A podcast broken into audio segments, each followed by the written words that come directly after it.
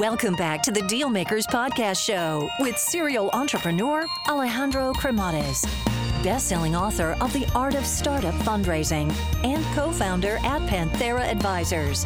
In this podcast, we ask our guests about their successful acquisitions and financing rounds. Hey guys, so just a quick overview here on Panthera Advisors as I think it might be of value to you. So, Panthera Advisors exists in order to help founders that are in the process of raising capital or get their company acquired. I actually started the company out of incredible frustration because during my entrepreneurial journey, which involved building, financing, scaling, and exiting companies, I could not find a resource that was founder friendly and I could not get the type of support that I was seeking. So as a result, I made a ton of mistakes along the way. So if you're looking to raise capital, or you are looking to get your company acquired, or just need some sound financial planning, and you're looking to get the best possible outcome in the shortest period of time, feel free to learn more by visiting us at pantheraadvisors.com or just reach out directly and shoot me a note at alejandro at pantheraadvisors.com. Alrighty, hello everyone, and welcome to the Deal Maker Show. So today we have a founder that uh, is a you know quite the founder. I mean, he's done it multiple multiple times. I mean, from starting the business to scaling it to raising money to to getting acquired. I mean, every single thing that you can think of. Uh, and I think that we're going to learn quite a bit. You know, in also in different in different industries. So I guess without further ado, Stephan Schambach, welcome to the show. Thank you for having me. So you were born and raised in Germany. So how was life there? Yes, more specifically in East Germany. So I grew up in communism. And life was very different. And some of it reminds me um, about the current times that we live in. You know, there wasn't much to buy in the stores.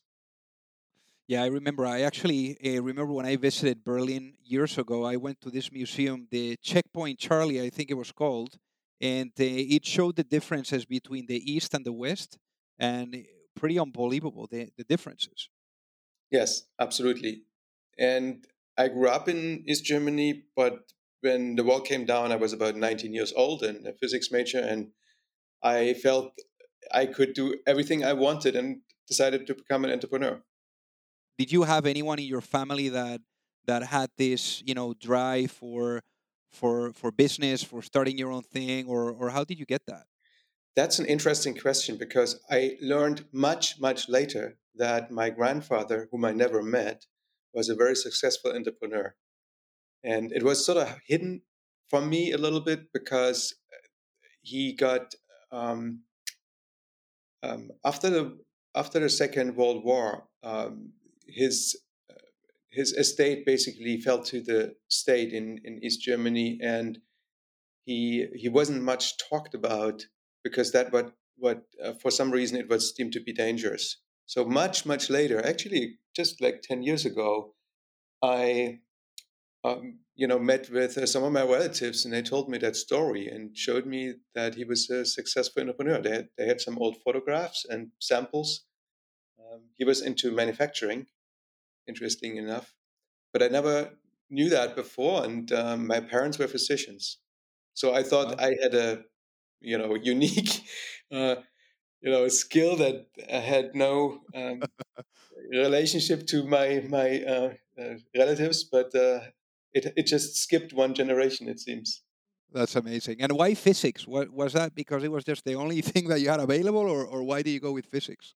Honestly, at that time, I was happy to be in any form of higher education program because I wasn't seen as um, or my parents had no interest in supporting the regime. And usually back then, higher education was limited to those that were clearly a fan of communism. And I wasn't, and my parents weren't. So, um, you know, I was glad to get into any program. And physics wasn't necessarily what I wanted, but I had some interest in it. And it wasn't bad. So, so you were alluding to it then, then when when the wall came down. Obviously, you know, like that gave you, obviously, the East and the West, you know, coming together, and and that gave you, you know, like this this sense, you know, this freedom. Uh, and I guess that you know, you mentioned that that this really is the what pushed you to to to really go at it and and become an entrepreneur. So so tell us what that process was for you.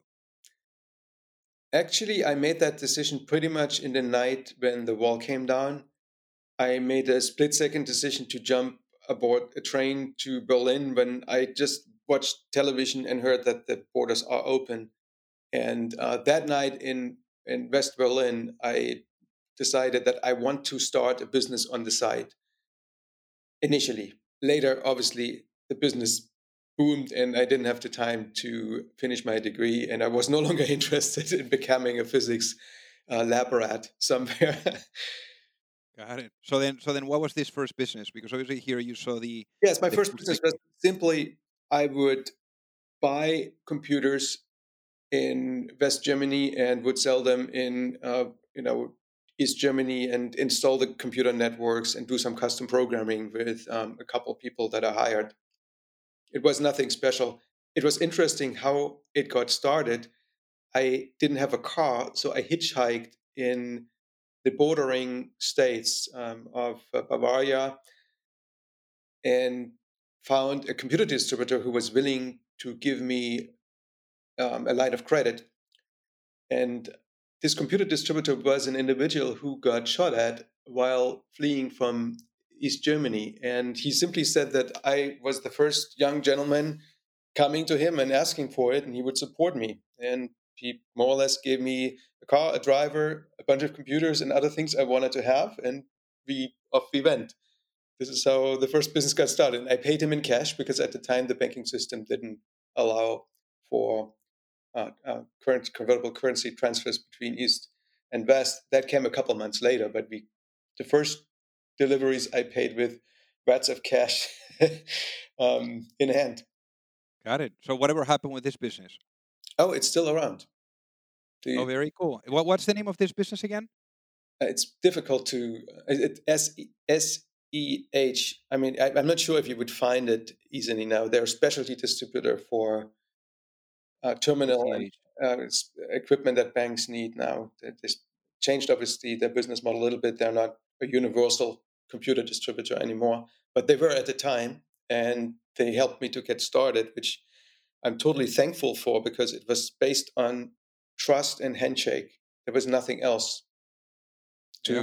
to prove that I'm worthy. Absolutely. And then, I mean, did you did you sell this business or or what did you do? How I sold it to um, a partner that um, I had in the business and started what was late what later became Intershop. Got it. Obviously, Intershop quite a quite a success. So so tell us about the incubation of Intershop. We had a business model before Intershop in document imaging and we selected a computer platform that was super interesting and exciting called Next, N E X T. Next was a platform that was invented by Steve Jobs after he got fired from Apple. And those machines were 20 years or so ahead of their time, I felt. And they could do things that PCs couldn't do. And we built software on it, and it was fantastic. We could sell it. Um, however, a couple years later, this PCs became powerful enough to do what we did with our document imaging software, and we lost our market because these machines were too expensive. And um, but Next was always tightly coupled with the early internet. So we had email FTP. It was the only way to stay in touch with other developers and the only way to get software. We are all used to downloading software, but back then, that was a total novelty. Back then, it was on floppy disks and later on CDs, but not in the next environment. It was mostly downloads. So when the web browser showed up on Next, we took notice. But when it showed up on Windows, it was even more interesting because we had um, a competitive situation with a US player who, whose uh, document imaging software run on Windows, which, you know, by 1994 was um, powerful enough uh, to compete with us. So we lost that market. We had, uh, we had financial obligations. We had a, you know, a credit line at 17% interest rate with a local bank. And our business was dwindling. So we were in dire need of a new idea, and what we had was something called World Wide Web becoming available on Windows in the form of a web browser with mostly educational and uh, scientific ap- um, uh, applications on it.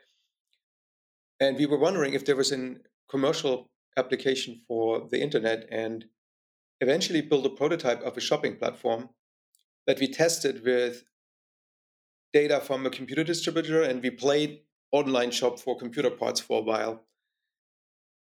But you know eventually we had you know delivery trucks showing up every day giving us hundreds of packages that we had to repack and ship and we didn't want to be in this business. So we decided then to stop that and become a software company. And um, intershop that was the name of the company eventually produced the first packaged um, e-commerce software uh, that was on the market it was um, released uh, originally in 1997. Uh, before it was prototypes and other things. We were venture financed. Um, company was headquartered in San Francisco, and things moved pretty quick back then. We went public in 1998 at the Frankfurt Stock Exchange, and later added a Nasdaq listing in 2000 on the last day where it was still possible because afterwards the markets completely crashed yeah. and uh, dot com bust happen. And uh, yeah, and I mean, you were able to to go through that uh, through through through that cycle too. No, I mean, you you got this company. It was uh, valued at its peak at 14 billion. Uh, how many employees did you have at the peak? At the time, at peak was was 1,500 employees. Wow. I mean, what what what would you say? What was the time there? You know, like compared to the time now. I mean, how how how are things different now? Actually, the way this crisis unfolds right now reminds me very much about the dot com bust. It doesn't feel like the financial crisis of 2008 and 2009. It feels much more like dot com bust. Um, there is like the bottom has been pulled out under parts of the economy. And that has a trickle down effect to everybody who supplies that economy, right? So you know, for the foreseeable futures, it will be difficult for entire parts of the economy, you know, not just retail, um, to you know, sell them um, information systems. So that's that's probably one of the they see this as one of the discretionary spending. So it's going to be tough. I mean, we're in a good position, I think, but uh, this is not going to be easy. Yeah, no, of course. I mean, obviously, here you had the opportunity to learn. You know, I, I think that the the problem with many entrepreneurs nowadays, especially the ones that are operating all these companies that are worth billions, you know, that maybe launched in 2008, is that they didn't really go through through what you went through. You know, like here uh, with the business. So I guess uh, with with with this one, you know, like during this time with during Intershop, what did you learn? You know, going through you know the dot com bust because obviously you guys uh, went through that. You know, the company survived. Uh, and obviously, you know, like you, you you left later to start your your your next business, which we're going to talk about. But but I guess you know, like during that that shaky time, you know, like what did you really learn? Hmm. Um, on the one hand, we had an interesting situation.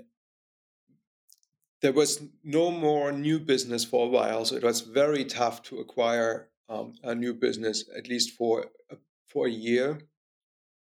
But our existing customers, they their their online businesses kept growing, and for a while even they didn't realize it necessarily because it was such a small percentage of their overall revenue. But at some point it reached 10%, 12%, and it became really important. And I looked at the retailers that we worked with and how difficult it was for them to operate these systems. Because it wasn't just our software they had a choice of hardware of servers. They needed backup systems databases firewalls you name it. There were 20 different um, component types of which you each had like four or five different vendors you could pick from. So every installation was unique and had its unique challenges and it was difficult to upgrade it and when they had a spike in traffic because their business grew, they needed to buy new hardware. It was very difficult for them. And that led me to, and, and we only sold the license. So we didn't have a sustainable business model. So I thought it would be much better if we could create a uniform setup where we could share the resources across many retailers, do a much better job of designing it for purpose, upgrade everyone automatically, and essentially run it as a service for them. Today, that's how business is done in B2B software. It's called SaaS, right? But back then it was a novel concept, and the only company who did it in some shape or form was Salesforce. Yeah, so watching this and coming to the conclusion that something that's run as a service where the software developer would also be responsible for the success of the software was seemed totally logical but it was impossible to explain to people. I mean i didn't find investors initially i didn't find customers who were even remotely interested in that. Because it was it seemed such a something that was totally clear to me that this is the future seemed such a foreign concept. So i mean convincing people that this might be the future even if i had like scientific proof in individual components or financial models and so forth it was very interesting how different entrepreneurs think about the problem or um, you know and and and how difficult it is for them often to convince um, uh, the, their constituency uh, to to support that.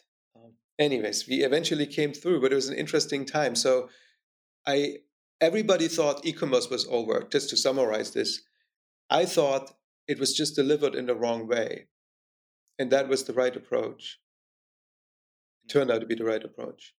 And uh, you know, like this reminds me to, for example, like the the um, the communication that Sequoia sent uh, early in March to their companies where they were talking and showing, and, and this also relates to their RIP Good Times presentation that they did back in 2008, where it really showed clearly, like in, in moments of turbulence, the companies that are able to really survive are those that are able to put a correction in place quickly and to be able to adapt to the to the new, you know, uh, to the to the new whatever whatever is opening. Yes. So, um, so it seems that here you guys were able to do that. But obviously, here, you know, like you left uh, in 2004, uh, once all the turbulence, you know, like kind of like, uh, you know, was a little bit more stabilized, uh, and you went at it again. So, what happened? Well, again, you know, I became convinced through what I've tried eh, for the entire years 2003 at my old company, Intershop. I, I tried to build a cloud-based version of Intershop, but I couldn't do it. I couldn't do it because I couldn't take the people who are assigned to the best customers who are bringing in the money to a new project, withdraw them from producing revenue that might or might not uh, provide revenue, you know, a couple years down the road. Because I wanted to have a subscription-based business model that was essentially a revenue share and not a sale of licenses. So the entire incentive system in my company at Intershop at the time was geared towards selling something, making the quarterly sales goals, selling licenses. Whereas what I wanted to do was something that would start with a trickle, um, just a revenue share. And it was it turned out to be impossible to um, muster the resources internally. Um, even though I was the you know biggest shareholder, I controlled the board, I could have done everything, but that just didn't work. Um, not in a downturn, uh, anyways. And um, yes, so I, it it led me to believe that if I wanted to make that work, I would have to do it outside of um, uh, my old company and start um, all over again. I also tried to get funding for this idea, and it was impossible to do it at Intershop because it was looked Intershop was always looked at through the lens of its old business. So it seemed easier to start from scratch, and that that was uh, Demandware, which got funded by General Catalyst and Northbridge um, as the VCs in uh, summer of uh, 2004. So I mean, obviously here this is the you know the next rodeo. I mean, the, the next time that you're at it again, raising money. So at this at this point, you're seasoned. You know, at the at fundraising, and you know you know how to do it, and from where, and from who. So when it comes to from who, like like now, like I, I guess like when it comes to fundraising, like what would you say? You know, uh, uh, an ideal investor. Why, in this case, for example, you pick, let's say, General Catalyst. How do you pick your investors? How do you go about picking your investors? It's a very good question. I mean, at the time, here's what we did. I, me and my technical co-founder, we went to the East Coast and the West Coast uh, of the U.S. So San Francisco Bay Area mostly, and and Boston, and met with VCs. So it's like speed dating, right? So we we go to one VC, we pitch it, we tell them we're not ready to get funded yet. We just want your feedback, and maybe you can recommend a couple other people we should meet, VCs or other, you know, otherwise. And so we network pretty quickly through uh, the VC scene in San Francisco and in Boston. And in San Francisco, they it was easy to get the meetings, but whenever I said that it, we wanted to do e-commerce, the meeting was pretty much over. Um, so there was a hangover effect from the dot com bust in the valley where they just didn't want to have anything to do with it.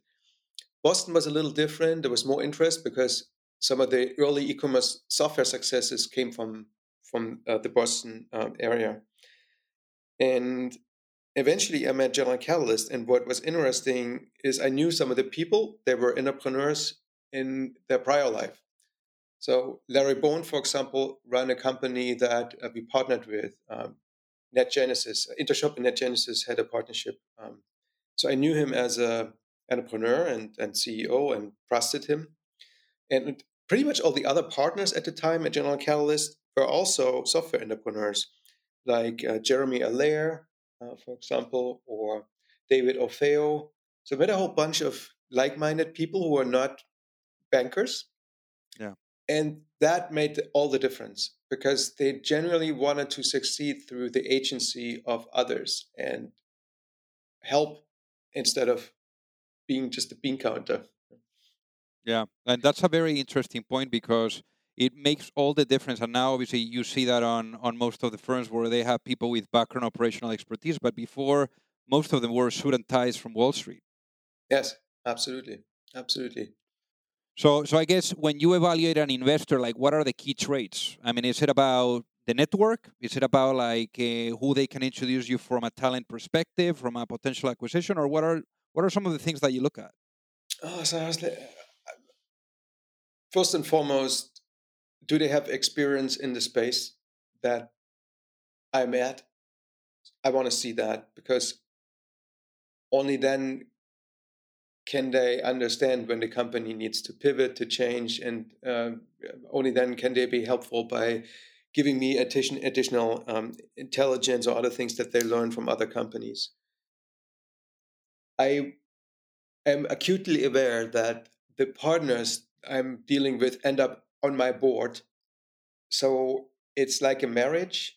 I may very well have them in my life for 10 years so I need to really like the people and know that they're going to be compatible with me and my team and helpful over a long period of time. And I want to see what they do for other entrepreneurs that they have invested in. So I'm interviewing, I'm usually interviewing other entrepreneurs you know, that they uh, invested with. And I, I'd like to understand, for example, have they been helpful with talent? Um, how do they behave in board meetings? How do they behave when there's a crisis? You know what's their ethical standards and so forth. And that makes a big difference if you have a partner that you essentially through the co-sale agreements are bound to until the company gets sold or the company goes public. Yeah yeah. I mean uh, definitely one of the strategies there to expand on that is is for sure asked a failed entrepreneur to see how they behave during the the tough times, no? Yes, sure. So so obviously here on the on this journey, I mean, quite quite a successful outcome. Uh, so so Salesforce acquired the business for for how much? Uh, Two point eight billion. What does it look like when you do when your company, you know, you're a founder of a company that is acquired for 2.8 billion? What does it look what does it look like from the inside? In this particular case, it was a very good acquisition because it was highly compatible. There was a time when acquisitions in software frequently went the wrong path. And at some point, it, must have been 15 years ago or so, Oracle began to make acquisitions that turned out a little bit better by professionalizing the process and the integration and so forth. And um, you know, we were lucky that we essentially had the one of the best companies um, acquiring us. First of all, they had a clear need. Then we knew they could sell our product in many different verticals that we just didn't have the bandwidth to address. So we knew it would be good for them, um, and it could become a big business. And essentially, you know, it, it, they turned it from a couple hundred million dollar business into you know a billion and a half uh, business growing rapidly. So it, it was good for everyone involved. Everybody. Very cool. Yes, and uh, it was uh, good for our employees as well, right? They had stock options, and uh, some of them are have made uh, careers in Salesforce. Others are back in smaller companies, depending on their personal preference. But everybody felt that the overall experience was great. How many employees were at the time of the acquisition there? I think it was about a thousand or nine hundred. Wow. And what does it look like when when you're leading a company with so many employees?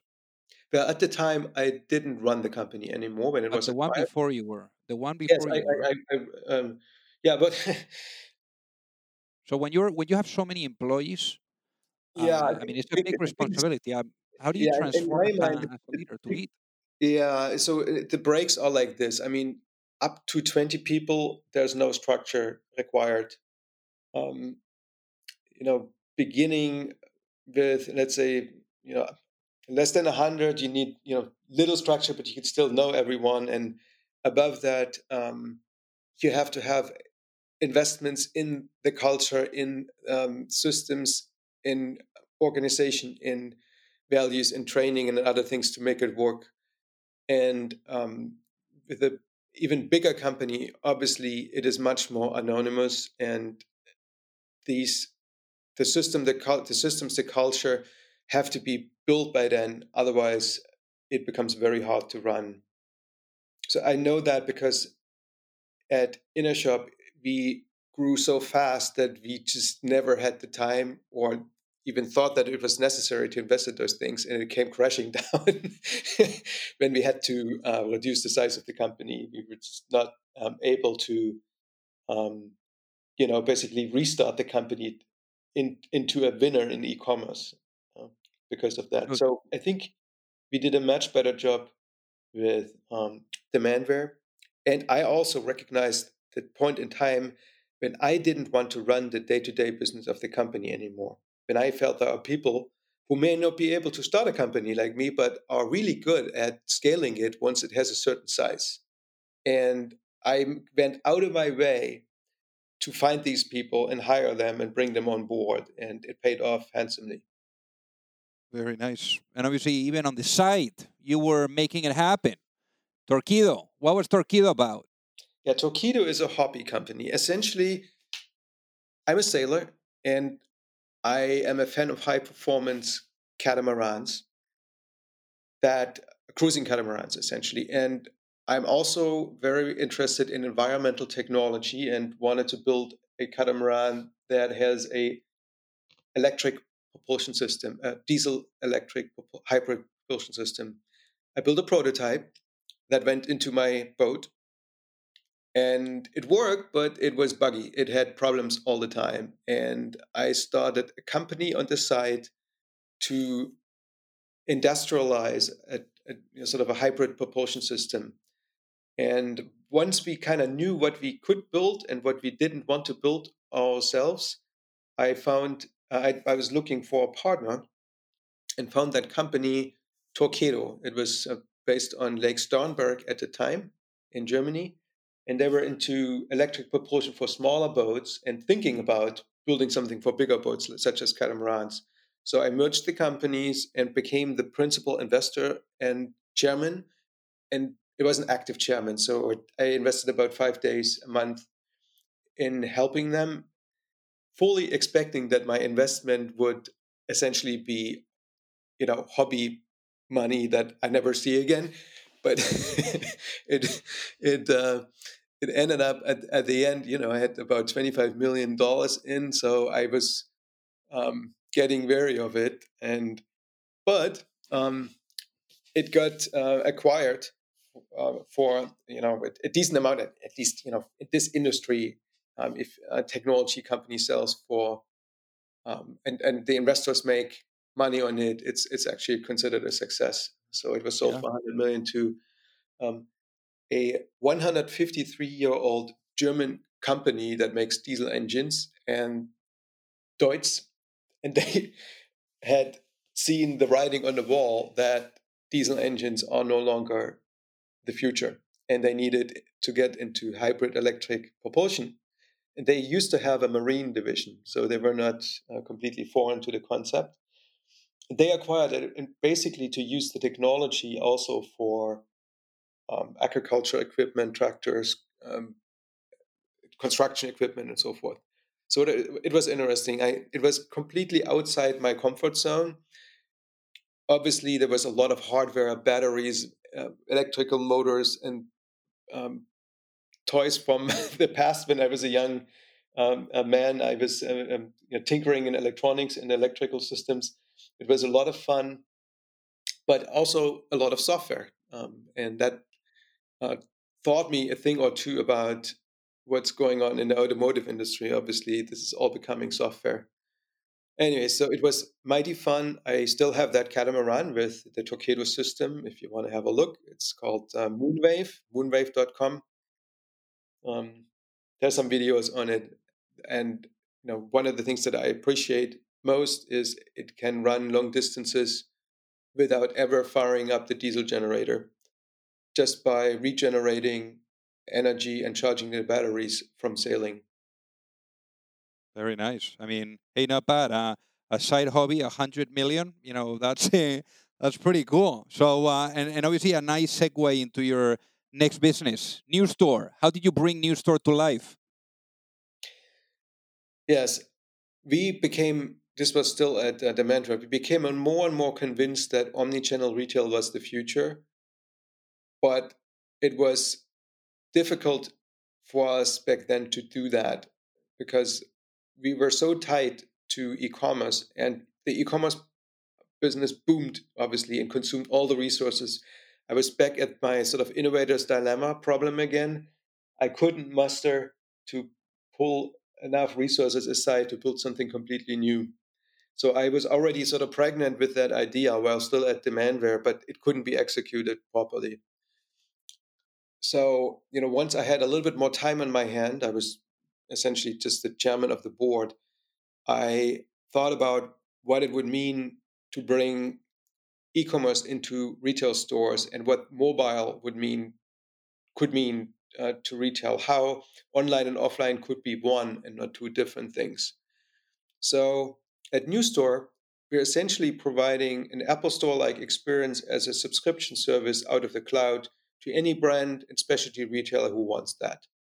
And our customers' stores are run on iPhones. They're not, they don't have a cash register. They don't have um, any store tag visible in the front of the store. The associates each have an, have an iPhone and they can sell the inventory that they have in the store. They can sell inventory that is in other uh, stores or on the website. And customers can pay with traditional payment methods like credit card and cash, but they can also pay with their phones. Got it. And obviously, here, I mean, you guys have also raised quite a bit. Why? Why did you keep? Uh, let's say, why did you raise money here? I mean, it seems like you've done already very handsomely with uh, with with exits on the previous company. So so why did you get external financing? Well, I'm an investor too, and actually, I'm I'm the biggest investor, but still, great businesses are built with partners. At least in my book, and General Catalyst had been a fantastic partner to me in the past, so it was logical to tap them and see if they were interested, and they were. I also found a specialty investor called Activant, who had made um, successful investments in in the uh, you know sort of e-commerce retail space like Hybris, which was later sell, sold to SAP, that were extremely knowledgeable about the space. So I found two allies here that uh, were really uh, there to help. Got it. And obviously, here, I mean, it's it's. I would love to hear what are your thoughts on where the uh, the industry, you know, it's uh, is going as a whole, you know, with uh, with retailers, especially you know, like in an in an era, you know, that is going to be post coronavirus. Yeah, uh, obviously the retail industry at the moment is in the worst crisis ever. I just heard numbers from an industry analyst um, that retail is in the US is down by 86 percent.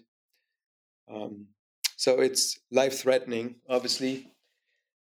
You know, our customers are specialty retailers and brands, so they have a significant portion of their business um, in on the website. So it's a mix of uh, website and, and stores. We all hope that they can reopen doors, you know, maybe in May, maybe a little later. Some of them obviously are in cash preservation mode right now, and it's very tough for them. Many will not survive despite all the. I think the government uh, cannot provide enough relief, or it will come too late for some of them. They will just not be able to, um, um, you know, make it uh, to the other side. So it's tough. So it will sort out the winners from the losers uh, quite quite quickly. Absolutely, absolutely, and obviously here you guys are uh, you've you've raised how, how much capital have you guys raised today? Um, about uh, uh, 130. 130 million. So obviously you guys are already in the in the growth stage. I'm wondering like what does it look like when you go from the early stage to that growth and and, and, and scaling stage, you know, where perhaps you guys are at now? Like what does that transition look like? Well, there's obviously much more investment in making the platform work not just for a handful of customers, but you know for many customers. Um, you know, there's investment in making it work globally. Our customers, by definition, are brands that have global ambitions. These days, obviously, we're all trying to do this without having a massive amount of people doing it. There's lots of, uh, you know, partnering with other technology providers, with system integrators. We're not trying to do everything on our own. Got it. And how big is the new store today? How many employees do you guys have? We have about uh, 160 employees. Got it.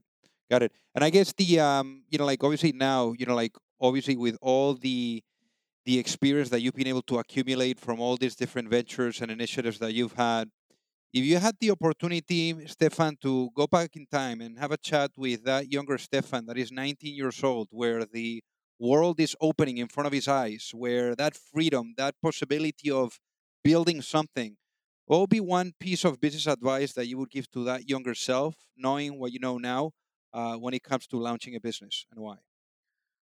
Um, there's one specific mistake I made, and that was we brought Intershop public in Germany and not in the US. That was sort of at the wish of the investors because in 1998, NASDAQ had a bad um, patch, a bad couple months, but uh, there was a lot of euphoria in Europe. And we had to change the company from a US company into a German company and then uh, we thought we would add the Nasdaq listing later. We did all that, but it was essentially the wrong move.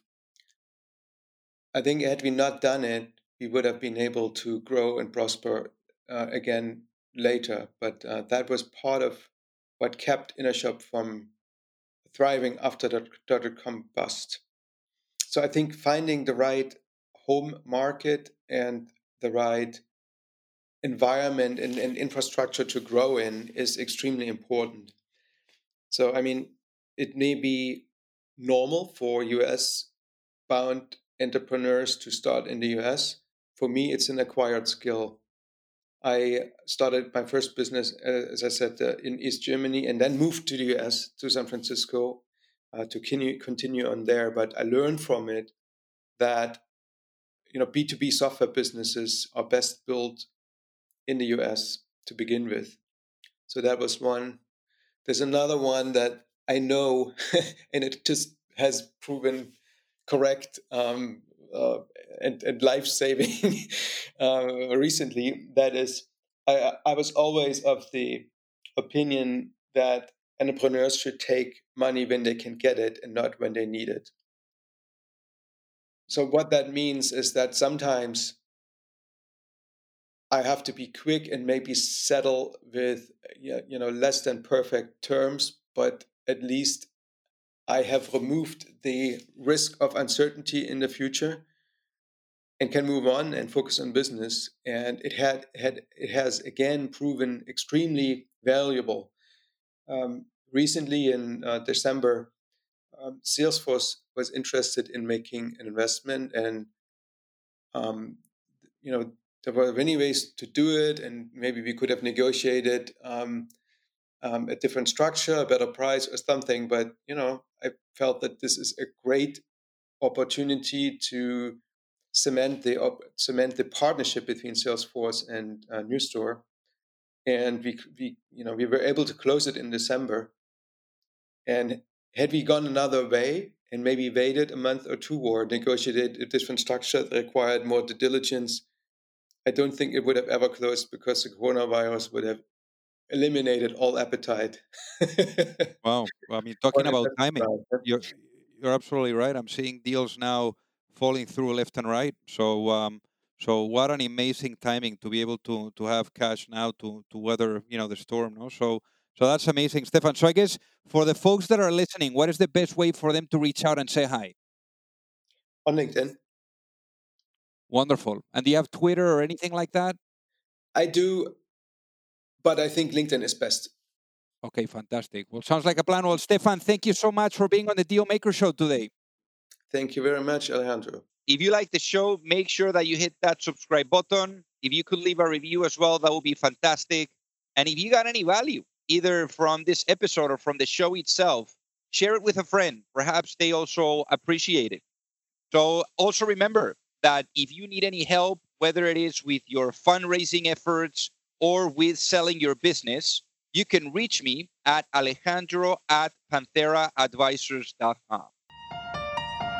You've reached the end of another episode of the Dealmakers Podcast. For free resources and materials, head over to alejandrocremades.com. Thank you for listening and see you at the next episode.